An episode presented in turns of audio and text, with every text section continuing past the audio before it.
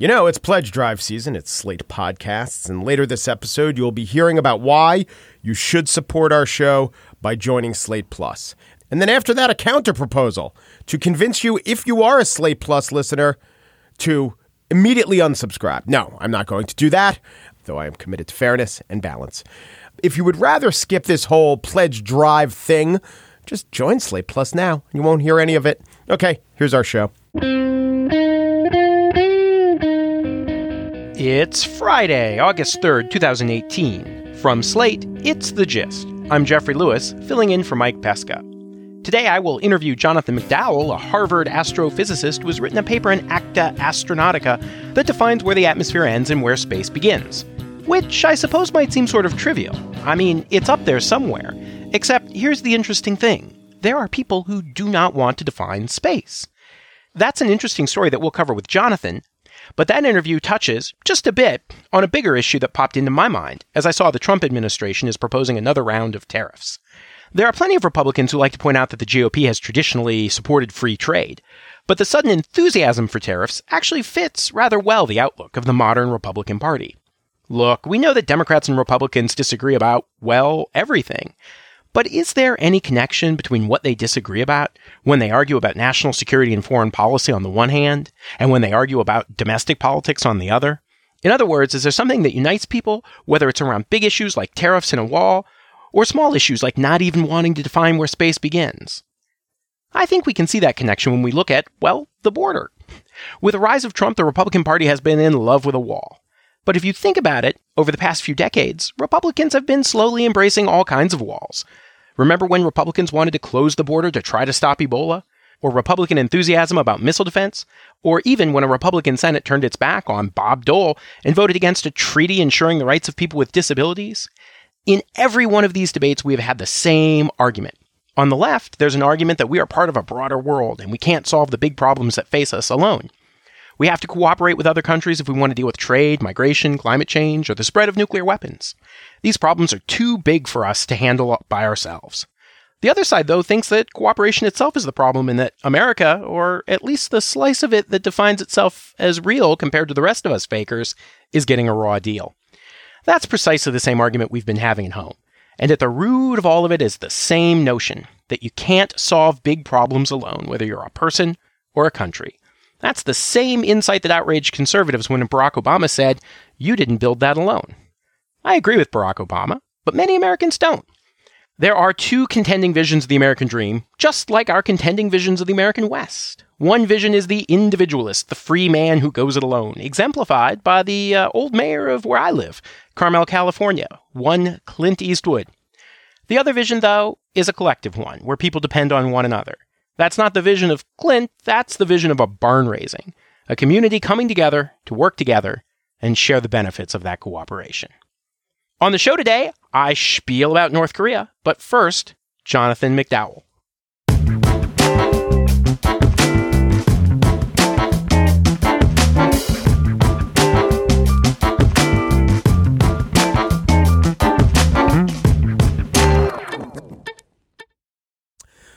Hi, do you like the gist? I have evidence that you do. You're listening right now. Are you still listening? That means you're in deep, but not deep enough because you might not be a member of Slate Plus. Here to tell you all the benefits of Slate Plus is Slate Plus's editorial director, Gabriel Roth. Gabe, how are you? I'm doing good. Thanks for uh, having me on here.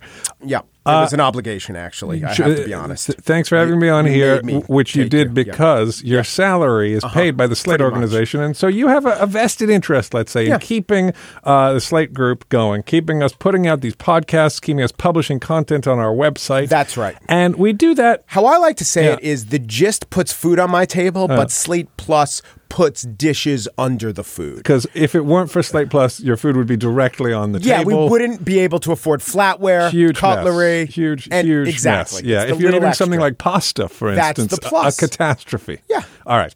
So the the bowl, the trough style, yeah, yeah. fun, but you yeah. know, I want I, want to I want to leave this extended food metaphor for mm-hmm. one second and okay. get back to how how we do business. Obviously, there are ads on this show. If you're listening to this, you're not a Slate Plus member. You're hearing a bunch of ads. We get money from advertisers. That's great. We love the advertisers. Advertisers give us money. We want more money to come from you, the listener. Right. From the people who like this show, from the people who want to listen to Mike Pesca's thoughts on the world every single day. Right. We want you to pay us directly instead of going through this elaborate middleman system with advertisers, which we will continue to do, and we love advertisers. Thank you, advertisers. But we want to get a larger share of our revenue coming directly from you, the Gist fan, you, the Slate podcast fan, you, the Slate reader or listener. If you want to give us money and help us make these shows, and in exchange, hear ver- a version of the Gist that doesn't contain any ads at all, mm-hmm. slate.com slash gist plus. That is that is the Gist's extra offering, no ads. But the other podcasts give bonus content. We dabbled in the bonus content. We'll probably come back to it. But if you're not a Gist Plus listener, you you won't know when we do. Well, actually, we will let you know on the other version All right, of the fine. Gist, but, but then it, you won't get it. Yeah, that's right. You uh, you're going to wind up signing up for it soon. Why not sign up for it now during the Slate Plus pledge drive? Slate.com slash Gist Plus. It's just thirty five dollars for your first year, and it lets you feel like, hey, I support the media that I consume that I care about. I listen to this every day. It must mm-hmm. be worth something to me. I'm going to give them something, help them keep making it. And Gabe, is that calendar year, fiscal year, Mayan year, or a year from commencement? It's a year from commencement. Wow. So if you were to do it on April 15th, for instance, it would be fiscal year. But if you were to do it on January 1st, it would be calendar year. If you were to do it whenever the Mayans began their calendar, yes. you could use you can use whatever calendar you like. At the end of your commitment, you might be sacrificed. From what I understand, that, that, that is the, that is the risk. Make sure you don't pick that date. if you start now, then it'll be pledge drive year. Uh-huh. If, if you sign up today, slate.com slash gist plus, you'll be a member for the entire pledge year, which goes from now until we do this thing again next year. Here's the one. Uh, let me leave you with this one thought. I like our repartee. I like the conversation we had. I think people might like it too. But isn't one purpose of the pledge drive to have people hate the pledge drive and therefore want to uh, uh, avoid the pledge drive? Have we made this pledge drive too enjoyable and snappy? I think the listeners will let us know if we mm-hmm. have. If you found okay. this pledge drive just too enjoyable and snappy, write in and I will address your concerns in a bonus segment of the gist. Sounds good. How do how do they subscribe? Uh, Slate Here's the number to call. Slate.com slash gist plus.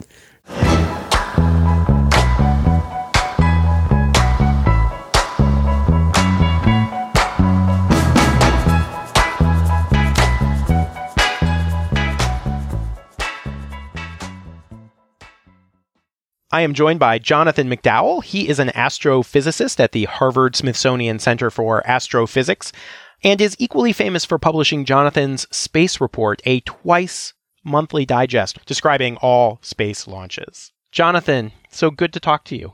It's great to be here, Jeffrey. So, Jonathan, you have written uh, a paper in Acta Astronautica defining the edge of space. Why did we need to do that? Well, I needed to do it because I make lists of things that are in space and I need to know what's in the list and what isn't. But really, you know, it's been 60 years since Sputnik. Uh, we've been launching things into space. There's an extensive body of space law that uh, describes uh, what you can and can't do in space. It would kind of help to know whether you're in space or not. So, we have as a human race been spacefaring for for many many decades now why is it that we have been unable to agree where the atmosphere ends and space begins there's a number of reasons, and there are technical reasons. The atmosphere is a little variable. There is no sharp boundary. There's no obvious border, no like edge of the continental shelf kind of thing where where everyone can can actually agree. But having said that, the atmosphere does fall off pretty rapidly at certain heights. And if you look at where things fly in the air uh, how high they get and where things fly in space and how low they get, uh, it's pretty clear that uh, the uh, the boundary is somewhere in the 50 to 90 kilometer range. And there have been many, many attempts to make that more precise and to argue for one value or another. There have also, however, been many attempts to stop any such agreement uh, by people who feel like, eh, I don't want there to be a predefined edge because that might constrain our future options somehow. Why would someone not want to define where space starts and the atmosphere ends? The folks who take that position, who are called functionalists in the trade, say that the right thing to do is to look at what kind of artifact you have, whether it's a spaceship or an airplane, and and if you want to regulate it, regulate it based on that rather than on where it is.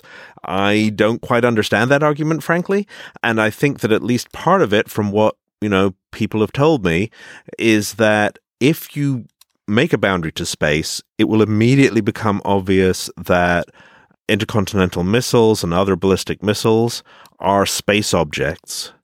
And that opens the road potentially to having space law apply to them, uh, including the bits about peaceful uses of outer space. And so that makes uh, certain armed forces nervous. Well, I want to talk about some of those arguments because I think, you know, as as somebody who participated in a lot of debates about what kind of rules we should have for the use of space and what kind of approaches we should take to governance.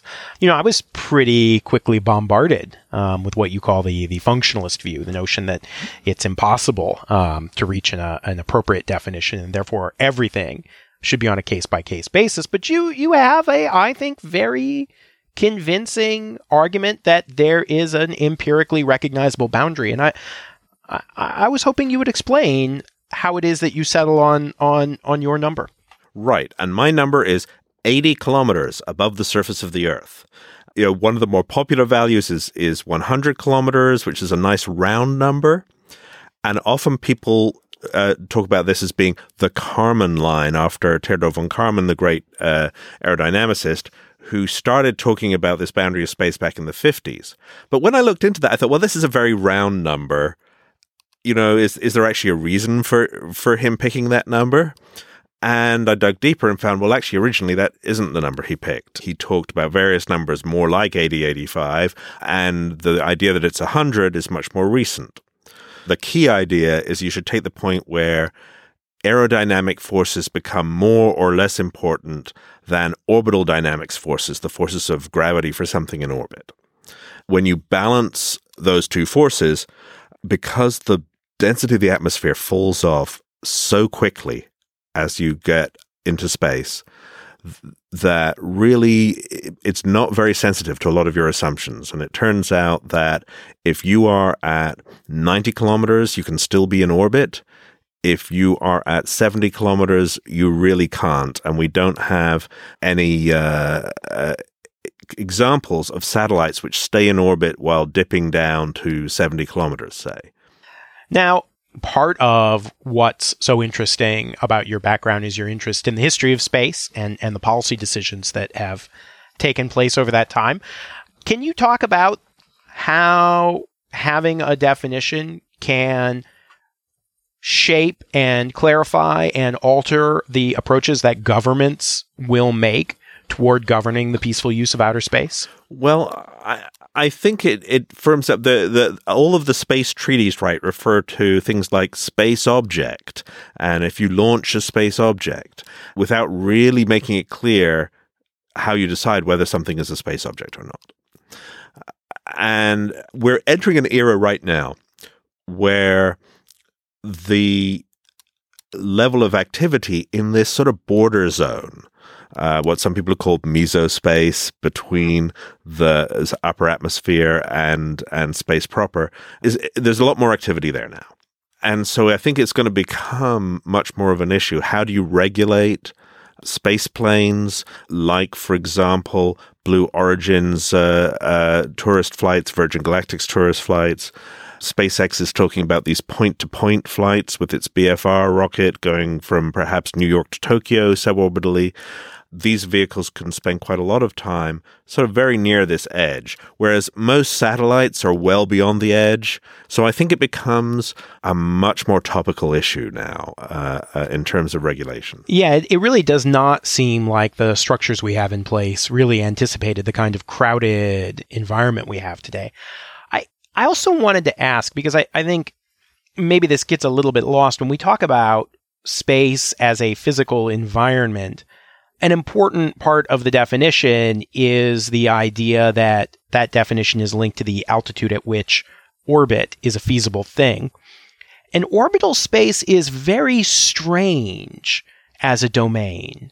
You know, it's not really like the air and it's it's not really like the sea and has very peculiar qualities that I often struggle to explain. And I, I often think to myself, boy, if only I had a Harvard astrophysicist on the line who could talk about how peculiar uh, orbit is as a place and, and how that shapes the kinds of rules that we should have. Right. And I think the most important thing to understand about space is how intrinsically global it is. Because if you're in orbit, you're traveling at seven kilometers a second, you're going round the world in 90 minutes. And so to try and regulate it on, you know, which national boundaries you're above, for example, is just not going to work because every few minutes you're over a different country. And so you really have to regulate this thing on a global basis. Yeah, you know, when I when I first had orbit explained to me, you know, someone suggested sort of the way to think about it was imagine having a baseball and and if one throws the baseball, you throw it so far that it falls over the horizon and then it just continues to fall. So so there is this constant motion that's occurring, which is very much unlike other other environments. That's right. You, so what's different again about space is that uh, I think a lot of lay people don't realize you switch the rocket engine off once you're in orbit, and you're just falling, and you fall all the way around the world. Right. So as Douglas Adams famously said, the secret to flying is to throw yourself at the ground and miss. And that's exactly what you do. You fall towards the Earth in a satellite, but you're also going so far sideways that the Earth is curved away from you by the time you get there. Uh, and so it's this magic speed that you have to get to that your sideways speed is so big that you don't fall to the earth because you've you've missed it by the time you've fallen that far. And then you just keep falling all the way around for years or even centuries in some orbits. Uh, and so what that means for example is that when a satellite dies when it stops working becomes space junk it doesn't automatically fall down it just keeps on falling in the same orbit that it was in and so there's a real problem there of littering and when we first started, again, when, when a lot of this regulation of space began in the 1950s and 1960s, there were only a handful of satellites in orbit. Now we have about 2,000 working satellites, and we're tracking about 18,000 pieces of space junk. And so suddenly just like with the oceans, what seemed to be big and oh, we can throw our junk there, no problem, uh, starts to fill up. Yeah, the last challenge in space I wanted to ask you about is this idea of littering and, and the possibility of collisions because we are, I think, approaching a point where there are there's so much. Are we at some risk of of a chain reaction involving satellites and space junk that leaves whole swaths of orbital space unusable. We absolutely are.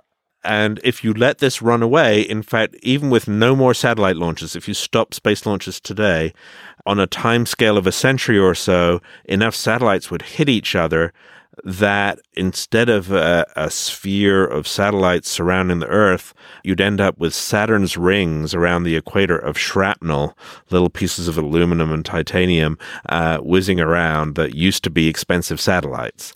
And so the danger of a chain reaction is very real. The thing about that is there's a lot of sources of space junk. Most of the sources of space junk are what we call linear in the sense that if you have 10 times as many satellites, you have 10 times as much junk going along with it. The problem with collisions is that it's what scientists call an n squared problem. If you have 10 times as many satellites, you have 100 times as many collisions. And so as we use more and more space, the risk of collisions, the rate of collisions goes up.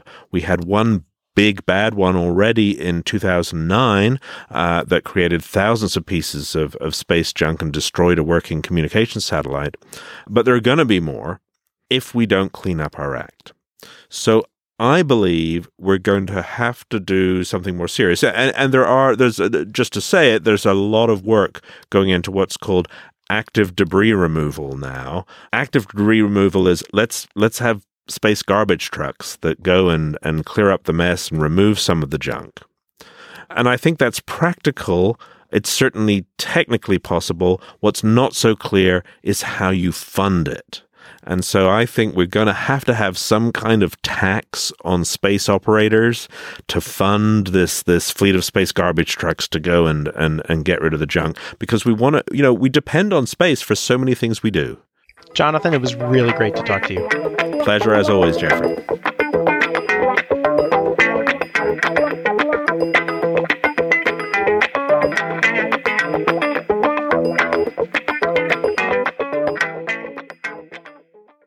And now, the spiel. A Zen koan is a paradoxical statement or question. What is the sound of one hand clapping? Here's one for you, dear listener. Can North Korea's leader Kim Jong un violate an agreement to which he never agreed? I, I grant you, it's not the greatest koan I've ever heard. But Secretary of State Mike Pompeo has recently been complaining that North Korea isn't living up to its end of the bargain reached in Singapore with President Donald Trump. It's just that I don't think there was any bargain. To be fair, plenty of people have said Kim Jong un has offered to abandon his nuclear weapons. It's just that Kim himself has never said that. Here's what he said on New Year's Day. The nuclear weapons research sector and rocket industry should mass produce nuclear warheads and ballistic missiles, the power and reliability of which have already been proved to the full to give a spur to the efforts for deploying them for action. And here's what the North Koreans said when the United States talked about North Korea giving up its nuclear weapons.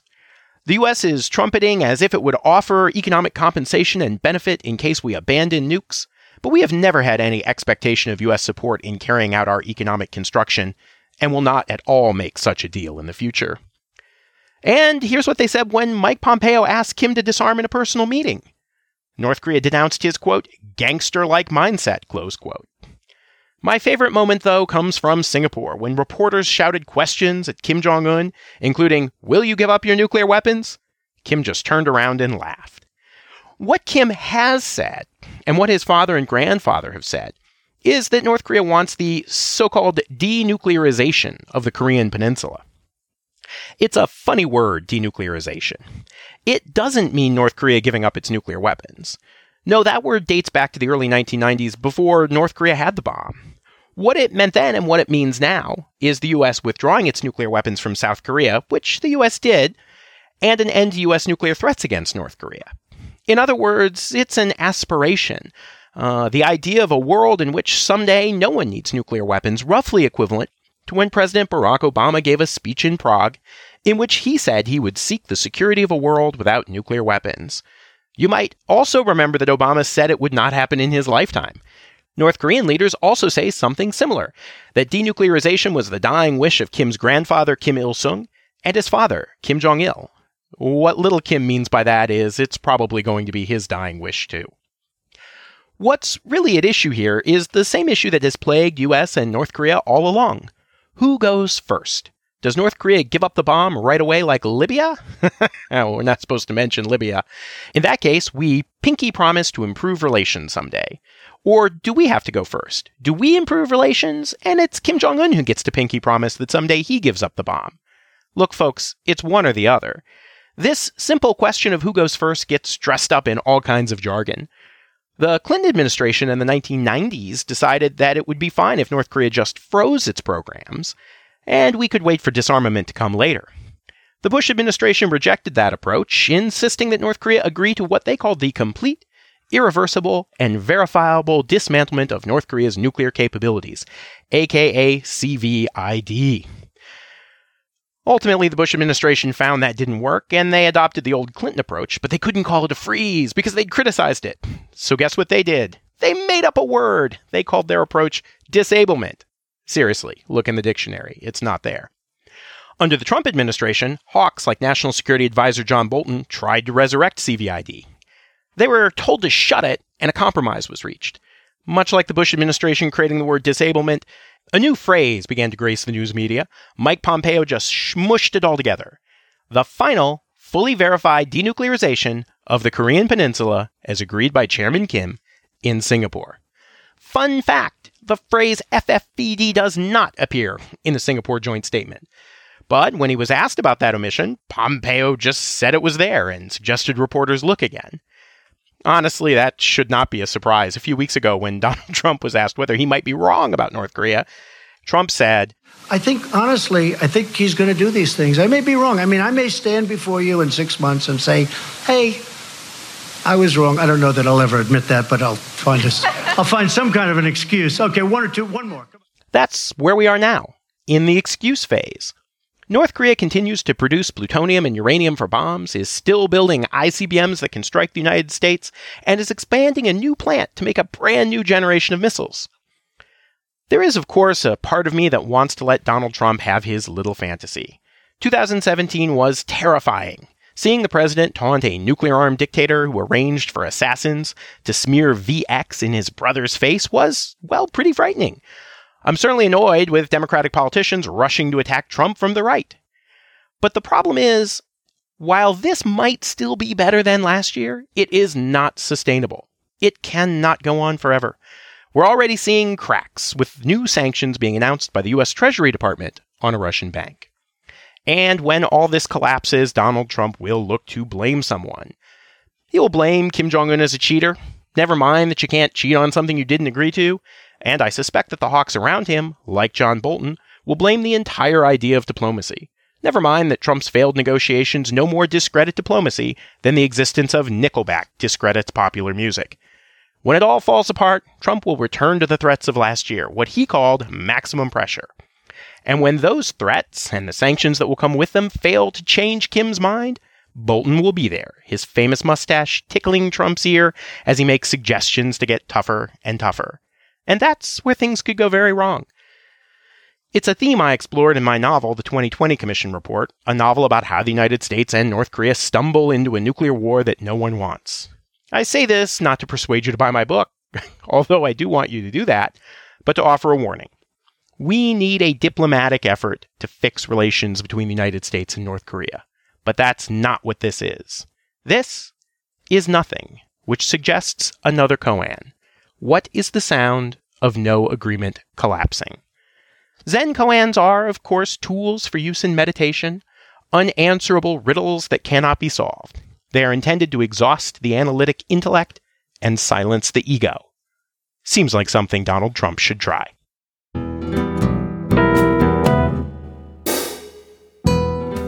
That's it for today's show. Today's episode was produced by Pierre Bienaimé and Daniel Schrader. Steve Lickteig is executive producer of Slate's podcasts. For Gist host Mike Pesca, who will be back on Monday, I'm Jeffrey Lewis.